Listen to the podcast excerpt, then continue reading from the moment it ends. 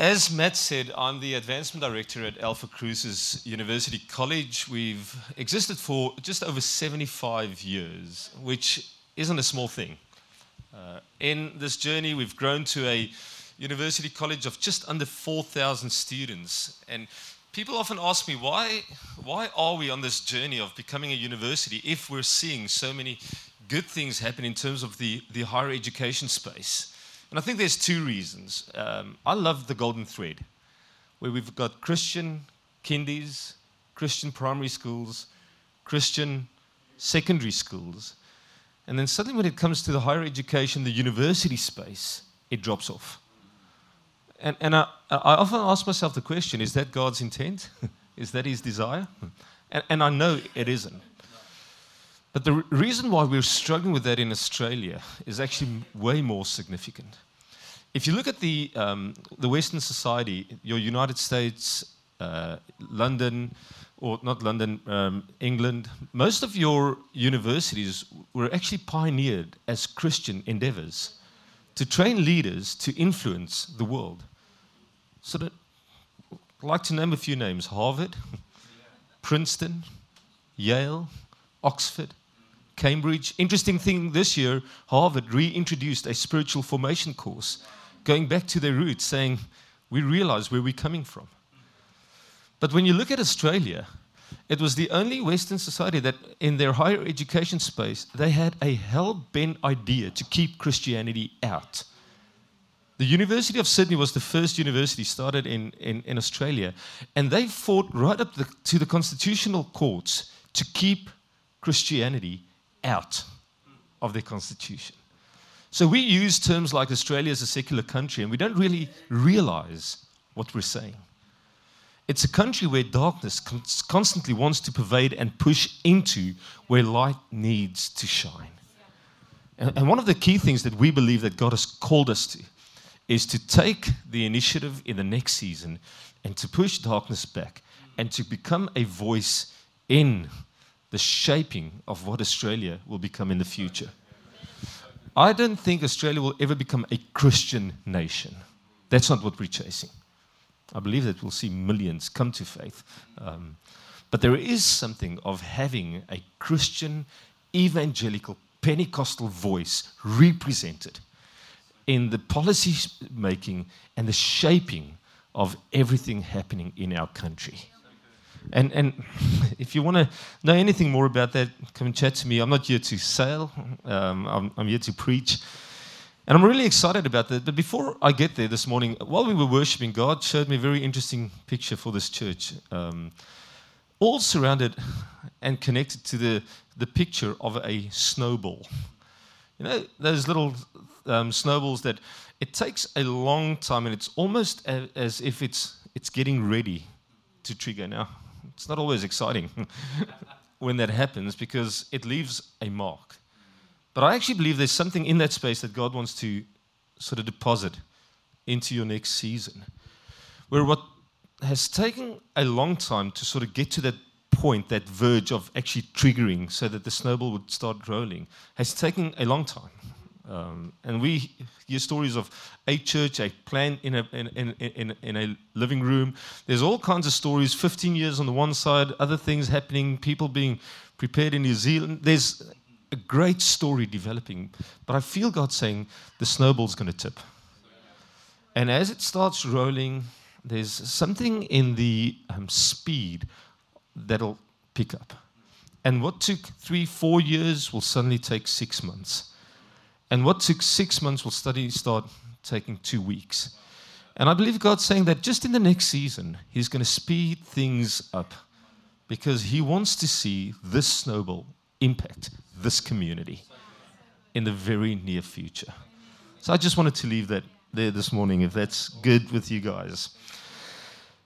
I'm going to talk this morning about a topic that I love, and it's called the mind. Um, it's not because I'm in higher education, but because I'm so convinced that, that we don't understand everything connected to our minds and how it actually um, facilitates the work God has for us in everything we are and everything we do. Aristotle came and he said the energy of the mind is the essence of life. I love um, when Jesus comes in Matthew 11 when he says, Are you tired, worn out? Are you weary? Where do we feel most tired and worn out and burned out? It's not always in our bodies, it's in our, it's in our minds. There's something about the energy, energy to actually engage life that is triggered by the way that we think and deal with our minds. Wendell Holmes said, Our mind, once stretched by a new idea, never regains its original dimensions. So, why is the Word of God so important? Because each time we engage the Word of God, something happens and it stretches our mind, our imagination, our faith capacity to consider that God could do more than we ever asked or dreamed or imagined. The Word of God actually has that ability to expand. Our minds. So, so, thinking of this, and it's probably the most well known scripture when we talk about the mind, is Romans 12, verse 2. There's something that you've got to understand before we get there is that Paul actually went through five transitions or four transitions before he got to this point. They call it the therefore transitions in the book of Romans. So if you don't understand all of those, you can so easily look at this part just thinking this is a nice little mind tool verse. But it's way more than that. Paul actually builds on the brokenness of society, the fact that Jesus came, fixed the sin problem, started introducing us to this new life, took any reference of condemnation, shame, and guilt away, introduced us to a life of glory in which we go from glory to glory to glory. There's so many things happening in this space. And then he starts in verse 1 by saying, Therefore, brothers and sisters, that's the only two options that I sort of go for at the moment. Um, sorry. um, it says, Therefore, brothers and sisters, in view of what? In view of God's great mercy. I've got a little pet hate. It's when people deal with Romans 12 and they don't introduce the importance of that. It, therefore, brothers and sisters, therefore is a transition. So he's actually elevating the conversation, and it's the last time that he elevates the conversation in the book of Romans. So this is, this is the pinnacle that he's actually getting to. He says, in view of God's great mercy, what was God's great mercy? It was God entering our brokenness, our failings, and our misery through Jesus. So he says, in view of God's great mercy, in view of the fact that God actually entered this broken world, this miserable world, this world that was stuck in failing, he says, present your bodies as a living sacrifice. How do we do that? By entering other people's brokenness, miseries, and failings.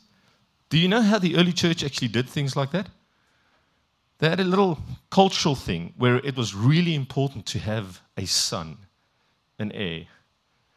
And if they had a firstborn that wasn't a son, you know what they did to the little girls? They threw them on the ash heaps to die. They chucked them away like garbage. You know what the early church did? They walked and picked those little girls up because they believed that every human being was made in the image and likeness of God. They entered those babies' brokenness, miseries, and failings, and they restored them. It wasn't just a nice little worship song, presenting myself as I sing a song. They got themselves stuck in the misery, in the failings.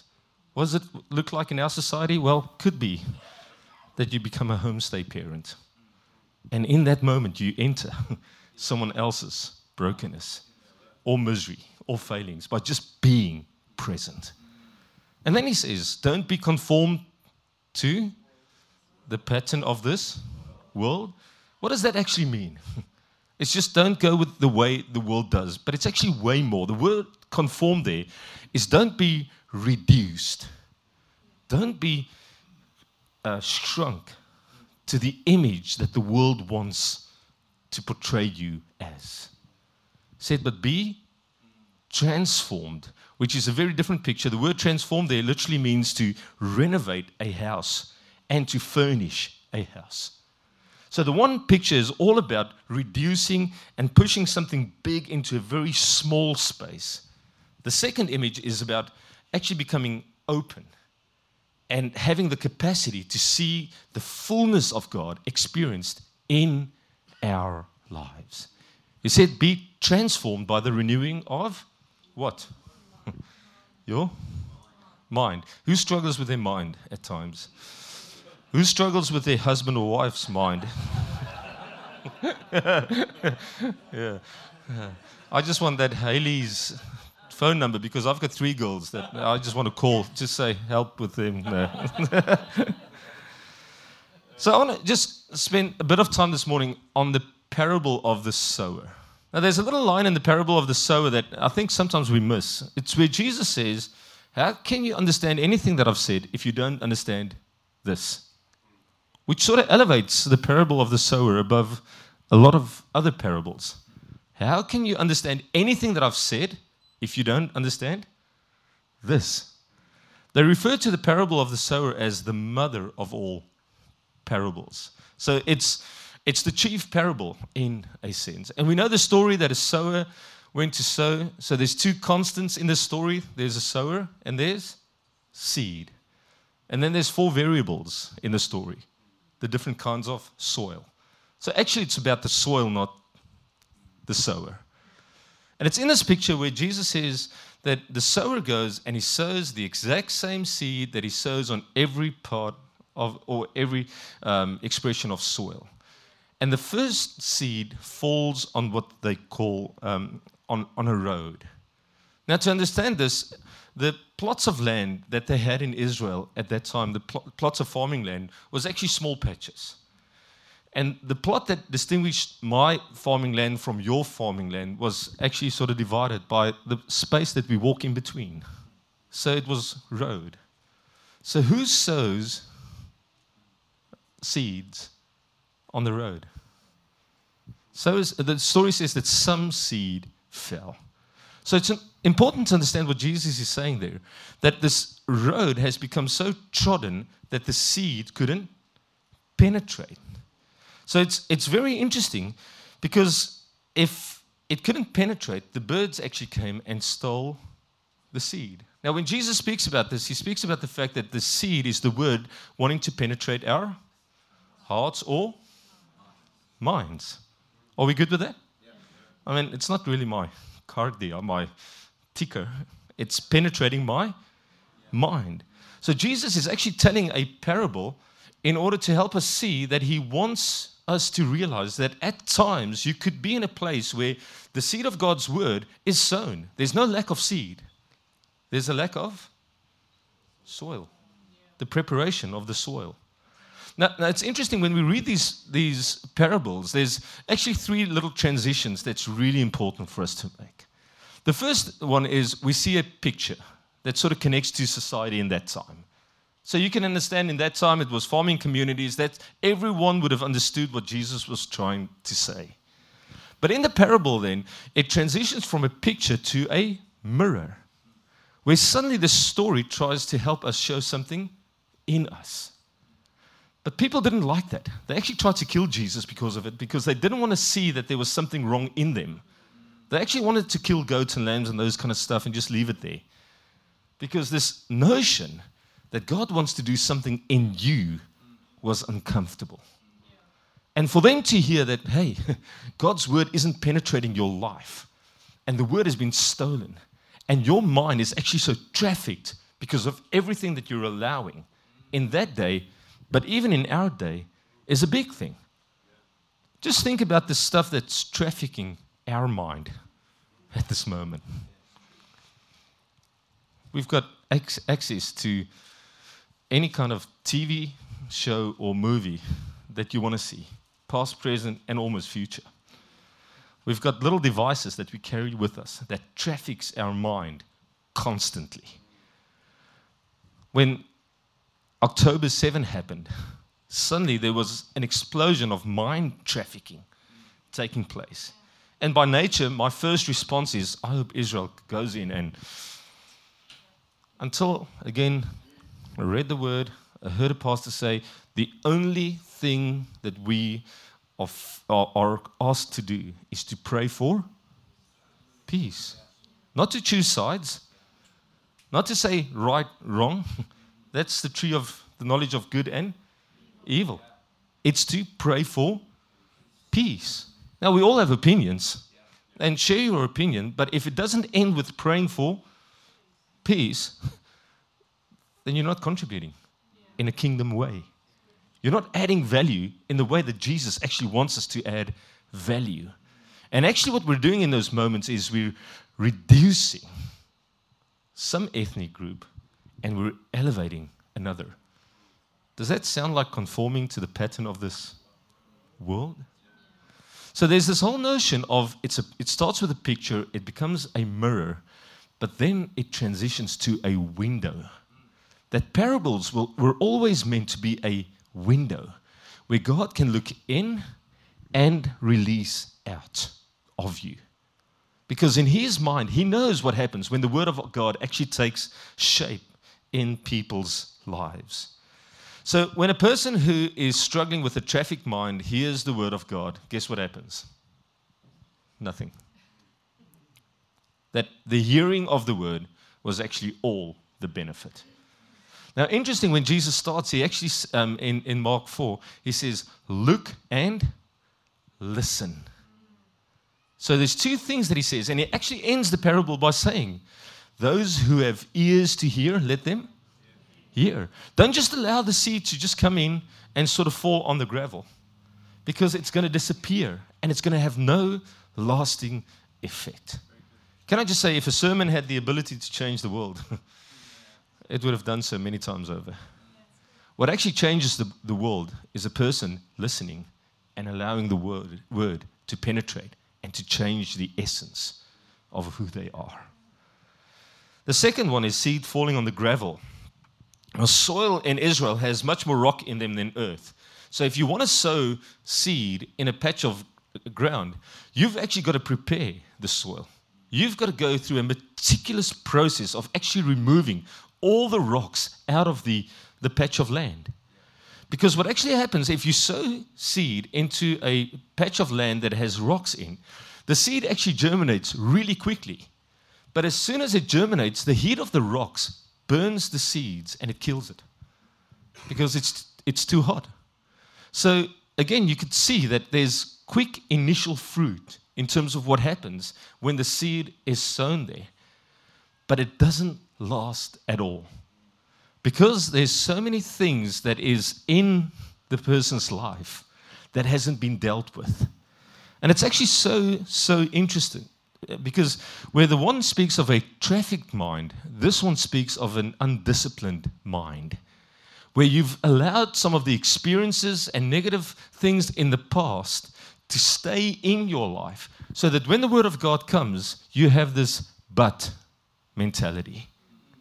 I hear the word of God, but if you understand my situation, because we live in a society where everyone's situation is completely different to anything this world has ever seen. Really? really? that sin in its construct is a missing the mark issue. It's not just a doing things wrong, it's missing the intent that God had in mind. And some of us have allowed certain things to be carried in the soil of our hearts for so long, it's stuck in our mind that every time the Word of God, and God's been speaking, and God's been sowing, and God's been triggering certain things to actually show you that there's a better way, but you carry these rocks and these pebbles and this muck inside of you and it destroys the capacity of the Word of God to actually produce something in you. It's, I reckon, one of the most dangerous things to be in because you're in church every Sunday. But a part of that is you become inoculated to the Word of God. It doesn't have the ability, it shoots, it springs, shoots roots, but it dies immediately. And I actually think it's much worse. The one actually doesn't penetrate, so it has no effect. But this one, you sort of feel the effect and suddenly it's gone. An undisciplined life. Question that I wrote down here is Have we allowed the gravel of the past to hijack our present or our future? Can I say that again? Have we allowed the gravel of the past to hijack our present or our future because we haven't been disciplined enough to prepare the soil of our hearts? And if that is where we are, first thing is who's paying the price for your lack of soil preparation at the moment? More often, it's not you, it's everyone around you.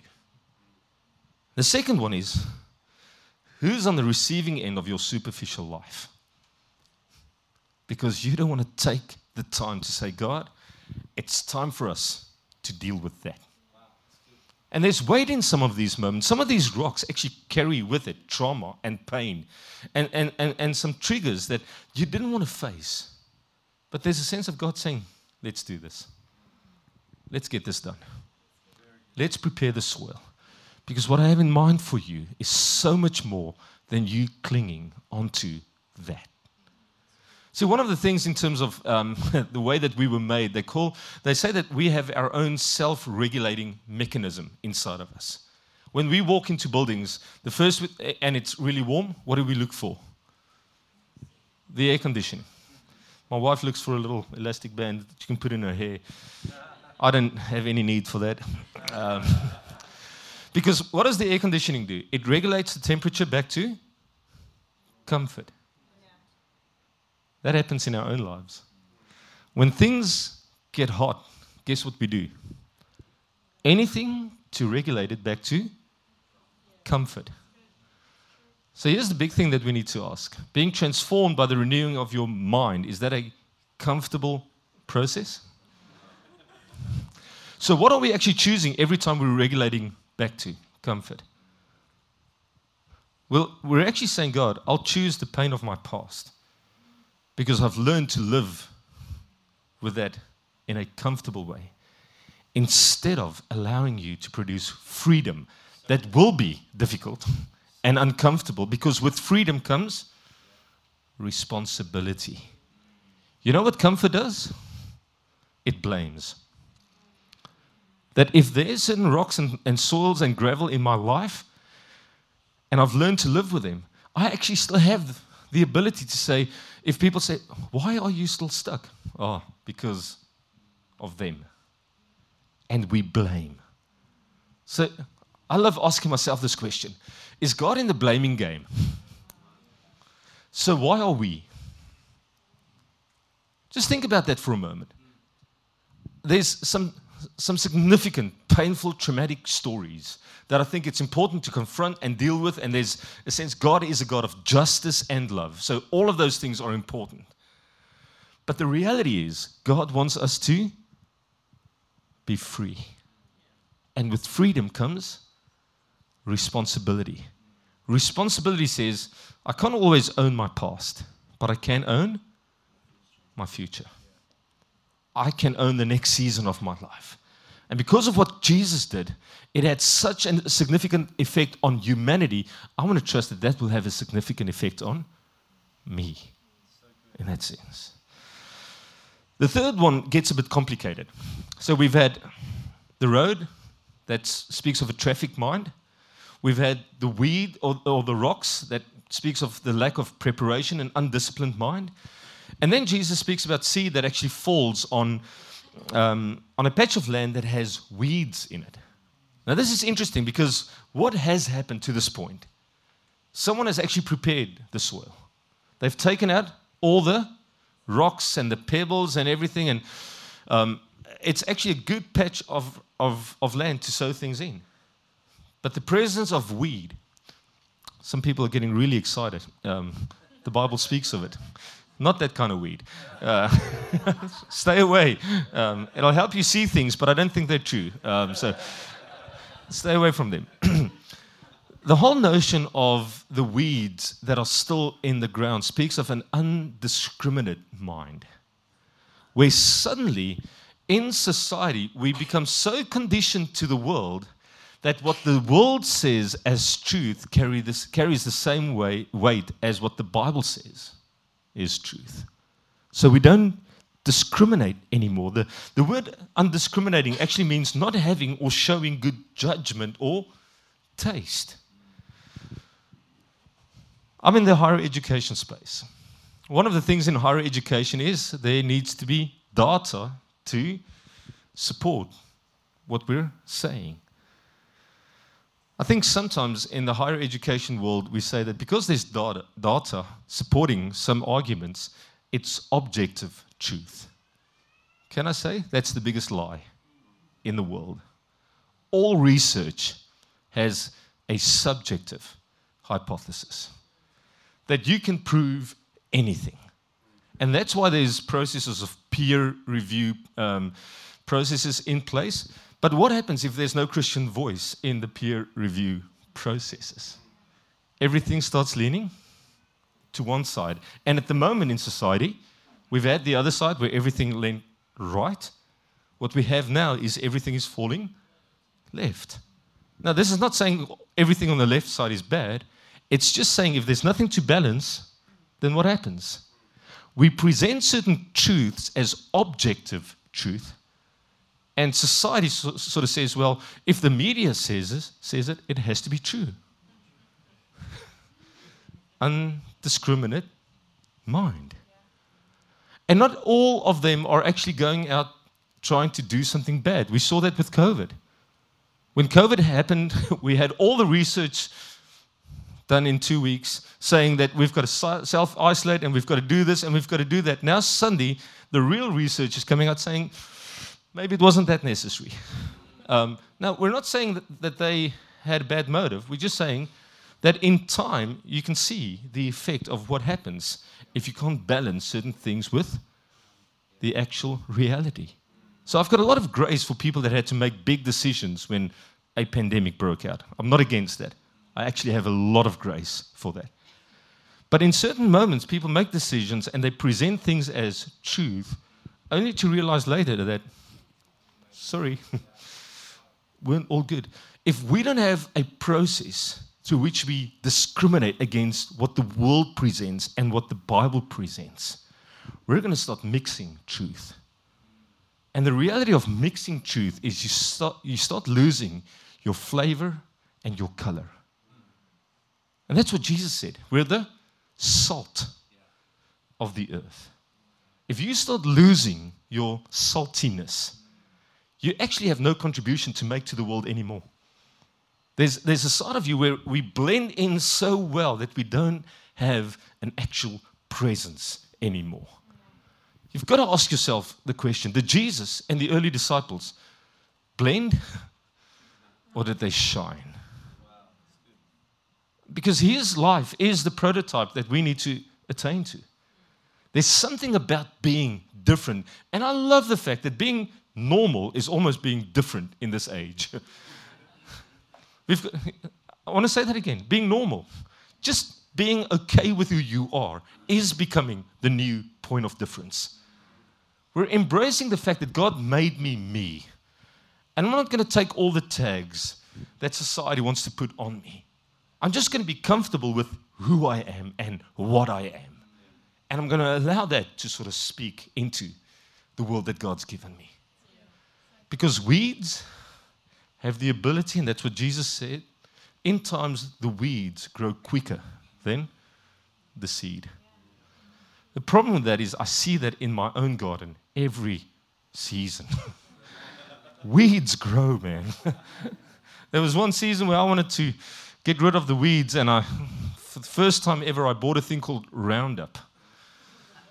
And I walked with so much passion on my lawn spraying this Roundup because it's going to destroy all the weeds. You, you know what died? my grass. And I went through winter with the most spectacular array of weeds everywhere because those stuff didn't die. Um, Jesus actually has some insight that weeds will grow quicker than seeds because it's there to drown out, to actually destroy the effect of the potency of the seed. And then he comes to the last one seed that falls on good soil. And Jesus actually doesn't describe the quality of the soil a lot. You know what he describes? The impact.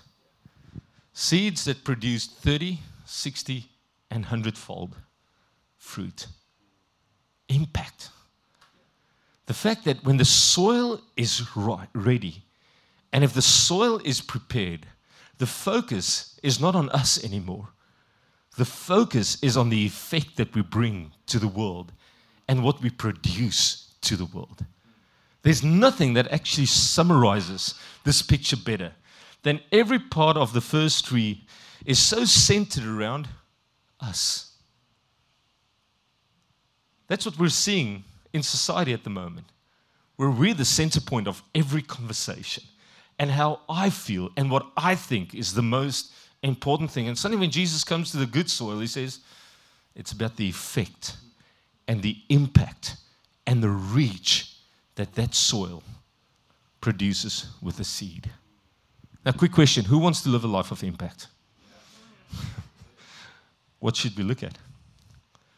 Ask yourself the question what's trafficking your mind?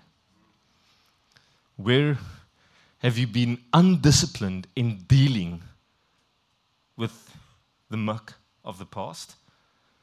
Or where have you allowed the truth and the relativism of today to affect your perception of reality?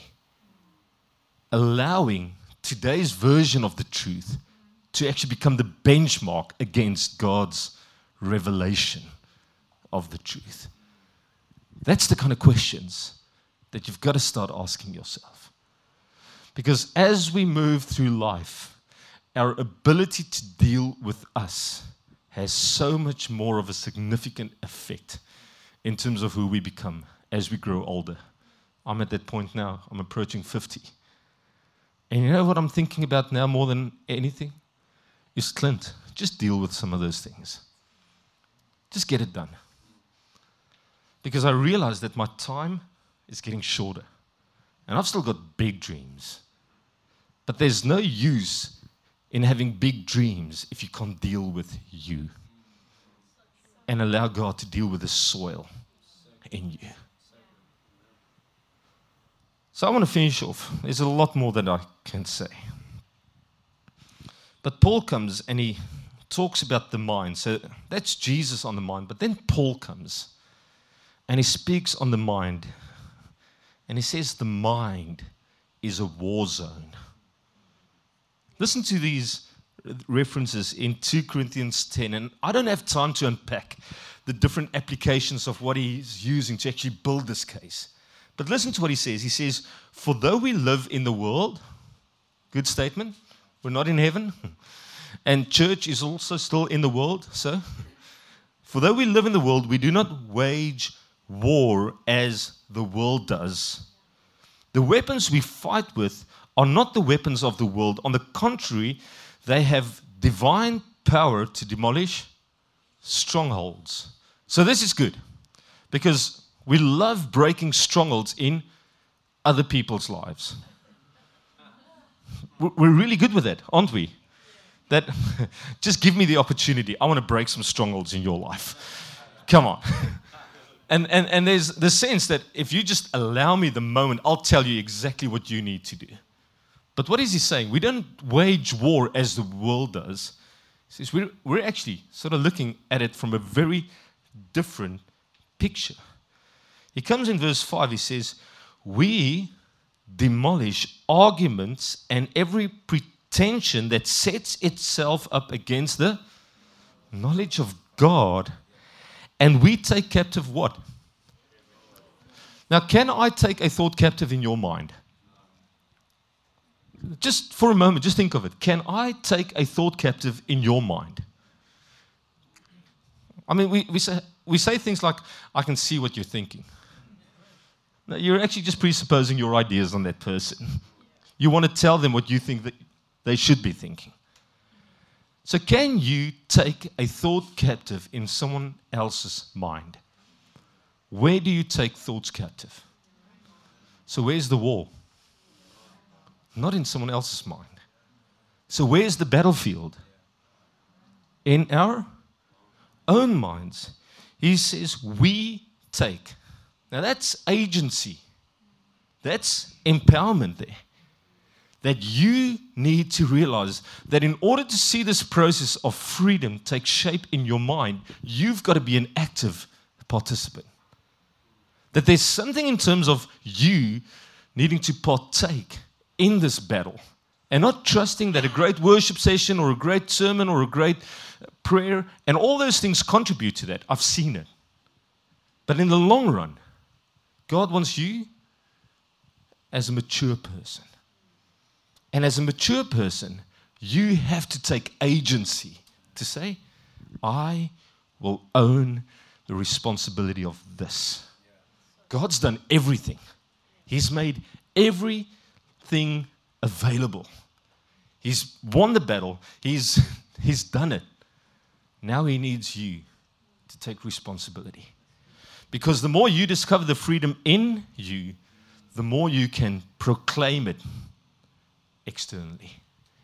And what we need is more ambassadors, more revelations of the sons and daughters of God that the world is looking at, seeing there's a reference of freedom. So he says, We take captive every thought to make it obedient to Christ we take captive. We aren't captive. That's the beauty of the cross. We take captive, we aren't captive.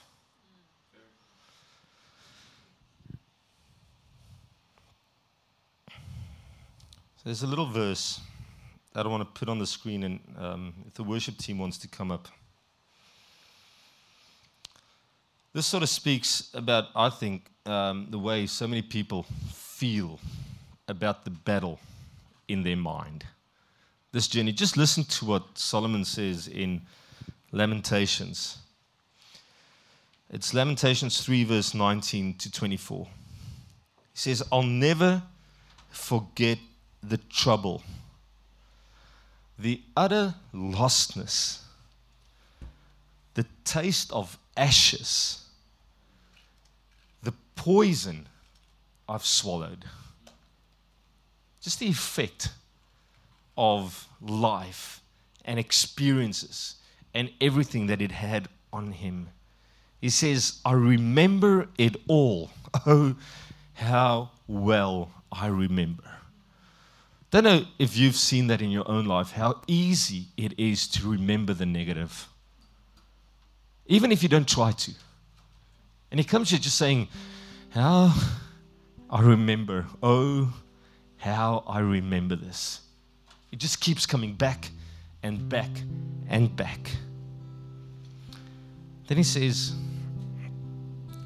it's a feeling of hitting rock bottom. That this experience actually keeps leading me in this downward spiral until there's that moment that I feel can't go any lower. He says, but there's one other thing I remember. And this is actually a habit of discipline. This doesn't just happen. Remember is calling things to mind. It's actually the process of taking thoughts captive. That when these negative thoughts, when my mind wants to take me back to the utter lostness, this poison, this ashes, he says, there's another thing that I remember. And he says, I keep a grip on hope. And listen to the beautiful way this ends. He says, God's loyal love couldn't have run out. His merciful love couldn't have dried up. They're created new every morning. God, how great is your faithfulness? Because the negative experience in the past happened 10, 20, 30, 40 years ago, but your mercies on you every single day. He says, I'm sticking with God, and I'll say it over and over. He's all that I have left. I'd love to pray for you. In my preparation, I felt um, there's, there's a few things that I want to mention. So maybe if you could just close your eyes for a moment. And there's a real sense this morning that, that I believe God's going to grace us in certain people's lives to give you the ability to fight this battle with renewed vigor and renewed strength. So there's certain people struggling with strongholds in your mind. There's a part of that that you've got to remember you can't defeat what you can't define. Can I say that again? You can't defeat what you can't define. You've got to get to a point to say, God, it's this. This is the thing that's actually held me captive for so long, and I want to deal with that today. So maybe just take a moment and think of that. It presents in different ways. We've got extroverts, we've got introverts, we've got people that love to sort of live passionately and vicariously, and then we've got people who are very introverted and closed off. But the battle is real for everyone.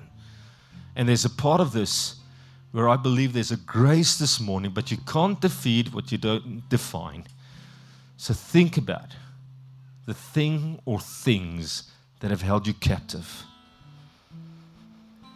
There's people that's been struggling with strongholds in their life, in their relationships, in their work, in their purity, in their finances where you've actually had the sense where some of these struggles has presented itself in specific areas for so long. You've seen God do great things in certain areas of your life, but when it comes to this, it's as if there's never been victory in that area. And I just felt God say, it's captivity presenting itself in an area. And God wants to bring release in that. Then there's a third layer where you're here this morning, but the person that you trust in God for is not. And you could see that there's strongholds in their life, and you have no clue how to fight that because you can't take thoughts captive in their minds. But you can trust God for a work in their lives. So if you're in one of these threes where there's either strongholds in your mind or certain strongholds in your life, or you trusting God for strongholds to break over your family, I want to ask you to stand this morning. I want to pray for you.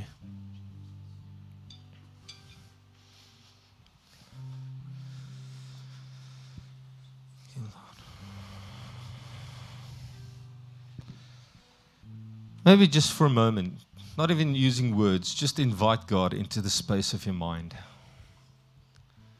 Say, God, I'm inviting you into this sacred space this morning. Heavenly Father, I want to thank you that the biggest revelation in the whole of Scripture is not the fact that we come to meet you in a temple anymore, but that our lives, our bodies, our minds become the temple, the meeting place of God. That your presence is revealed not just out here, but in us. I thank you this morning, Lord, for your promise that says Christ in us is the hope of glory. That means that we're locating Jesus not anywhere outside of this roof or in any distant expression called whatever it's called, but that Jesus and his presence and his spirit is located in us, in our hearts, and in our minds, Lord. So, right now, Lord, by the power invested in the name of Jesus, the name above every name, the Holy One that's never been stained, nor blemished, nor broken in a way that it had an eternal effect on him, through the name of Jesus, we pray that you would bring a release of captivity in the minds of people standing here this morning. I pray, Lord, for a release of captivity in their lives where this form of captivity is presented in some form uh, in their lives, either through finance or purity or relationships or, or, or anxieties, whatever it is, Lord. And in the name of Jesus, Lord, I pray for a special grace for people that should be in your kingdom, but have allowed the traffic of their minds and the undiscipline and the undiscrimination in terms of truth to pull them away from you. I pray for a deep work of transformation in people's minds so that they could prove what the good, the perfect, and the acceptable will of God is. In the name of Jesus. Amen. Amen. Let's just stand as we just take a moment to sort of just linger with a close in worship song. Thanks.